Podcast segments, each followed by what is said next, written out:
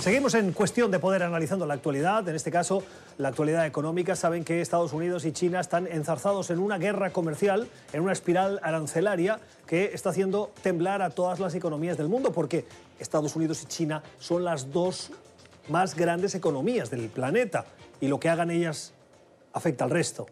Bueno, hace unos días, el viernes a última hora, Estados Unidos y China anunciaron el principio la fase 1, dice la Casa Blanca, de un acuerdo para intentar enfriar un poquito esa guerra comercial, una guerra que sigue y que sigue bien caliente. El principio de acuerdo lo que implica es que Estados Unidos no va a aplicar unos porcentajes de aranceles que tenían que entrar en vigor este mes de diciembre, a cambio de que China incremente la compra de productos agrícolas y productos manufactureros. Los agrícolas son relevantes porque el presidente Trump tiene un grupo de votantes importantes en el medio este de Estados Unidos que están muy molestos con esos aranceles porque han visto cómo China ha dejado de comprarles. Y con esto el presidente también intenta lanzar un mensaje a su base para decirle yo sí estoy pendiente de lo que ustedes están sufriendo por esta guerra comercial. Bueno, vamos a saludar a Arancha González. La señora González, eh, que vive en Ginebra, es directora ejecutiva del Centro de Comercio Internacional. Este centro de comercio es una organización que depende de Naciones Unidas y la Organización Mundial del Comercio. Señora González, gracias por estar con nosotros. Bienvenido a Cuestión de Poder. Siempre un placer. Le quiero preguntar por ese principio de acuerdo. ¿Qué opinión le merece que estos dos países hayan hecho este anuncio? Bueno, el acuerdo entre Estados Unidos y China es un primer paso, el propio acuerdo lo dice, un primer paso que lo que hace es eh, calmar los mercados, eh, traer un poquito más de tranquilidad muy importante, eh, especialmente para América Latina, que estaba sufriendo de la volatilidad generada por este gran conflicto entre Estados Unidos y China. Pero bueno, lo que importa ahora no es el primer paso, sino qué tipo de primer paso es este y si va este primer paso a seguir avanzando, porque lo que hay es una cuestión de fondo, más allá de que uno quiera comprar un poquito más de este producto y vender un poquito más de este producto, hay problemas de fondo que no solamente afectan a China y a Estados Unidos, afectan al conjunto de los países que forman la economía global, eh, importan a Brasil, importan a Argentina, importan a Chile, importan eh, a, Costa Rica y creo que sería importante traer esta segunda fase de la discusión quizás al lugar que le corresponde, que sería la Organización Mundial de Comercio. Este conflicto entre Washington y Pekín lo comenzó el presidente Trump, acusando a China de abusar del sistema estadounidense y de competencia desleal. ¿Tiene razón, al margen de las consecuencias negativas que tenga esta guerra comercial, tiene razón el presidente Trump de acusar a China de eh, ese comportamiento y de aprovecharse con esa competencia desleal?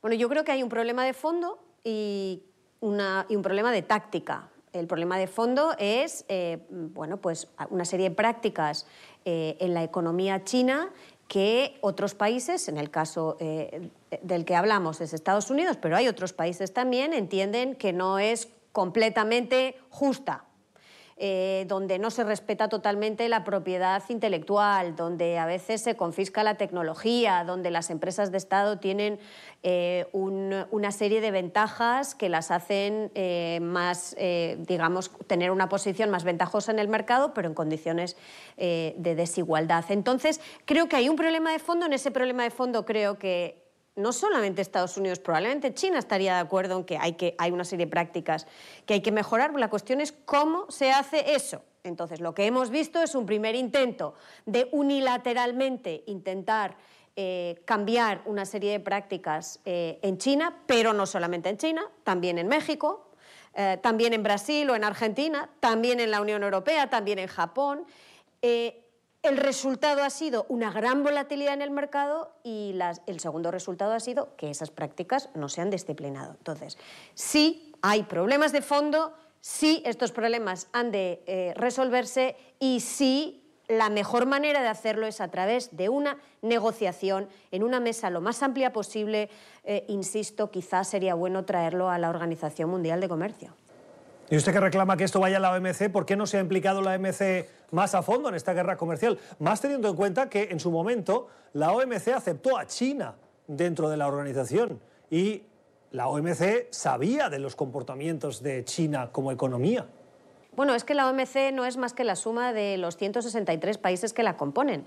Y si los 163 países que la componen no quieren jugar, eh, pues evidentemente no hay partido. Y lo que ha ocurrido aquí es que no, se ha querido que la organización juegue, no se ha traído este problema a la organización. Se ha preferido resolverlo por medidas unilaterales y en un segundo momento ahora quizás a través de una discusión bilateral. Creo que esta es una discusión estructural. Eh, una discusión sobre la estructura de la economía global y por lo tanto creo que el, el lugar más, no solamente más legítimo, sino el más eficaz quizás sea la Organización Mundial de Comercio. Señora González, ¿teme usted que el interés político nacional, partidista, puede acabar poniendo en riesgo la solución, el alcanzar un acuerdo para solucionar estos conflictos? Bueno, yo creo que al final la realidad económica es muy tozuda y lo que nos dice es que más allá de las, de las personas que ocupan un lugar de responsabilidad política o más allá de la táctica que se puede utilizar en un momento, insisto, la realidad es muy tozuda.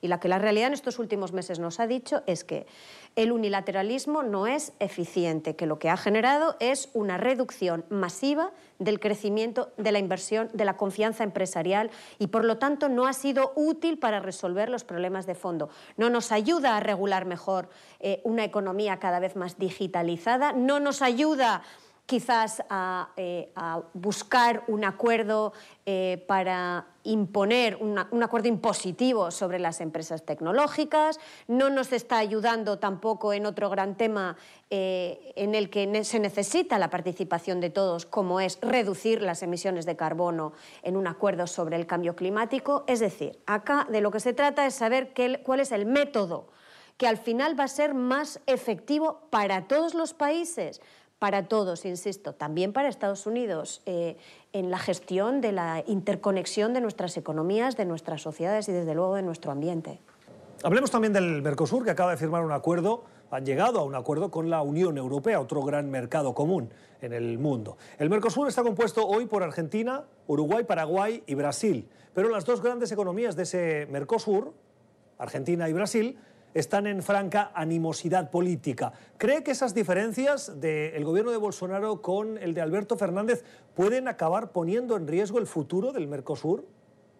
Bueno, yo creo que hay que hacer un poco, eh, hay que olvidar un poco el ruido que, existe en todas nuestras eh, economías, en todas nuestras sociedades, en nuestros países y virar un poquito el fondo del asunto. Yo creo que cuando los países del Mercosur eh, deciden concluir un gran acuerdo comercial con la Unión Europea, de la misma manera que cuando los Estados miembros de la Unión Europea deciden concluir un gran acuerdo comercial con los países del Mercosur, lo hacen no porque hubiera este presidente o hubiera esta presidenta sentados alrededor de la mesa, sino porque entienden que ese acuerdo responde a los intereses económicos y estratégicos del país. Y yo creo que eso no ha cambiado. Ahora lo que sí puede ocurrir es que haya uno, con un cambio gubernamental, insisto, esos cambios existen en, el Mercosur también dentro de la Unión Europea, que se, se, necesite un poquito más, un poquito más de esto, un poquito menos del otro, pero yo no creo que estratégicamente hayan cambiado los intereses que llevaron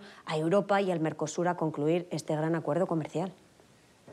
Sí, pero ese acuerdo alcanzado entre el Mercosur y la Unión Europea ahora, en el caso de Europa, tiene que pasar por el trámite parlamentario y en cuestiones medioambientales, y muy particularmente lo hemos visto con la crisis de los incendios en la Amazonía, algunos parlamentos han puesto el alto a esas tramitaciones. ¿Cree usted que esos trámites parlamentarios pueden acabar poniendo en juego o echando al río, al traste, con ese acuerdo entre la Unión Europea y el Mercosur?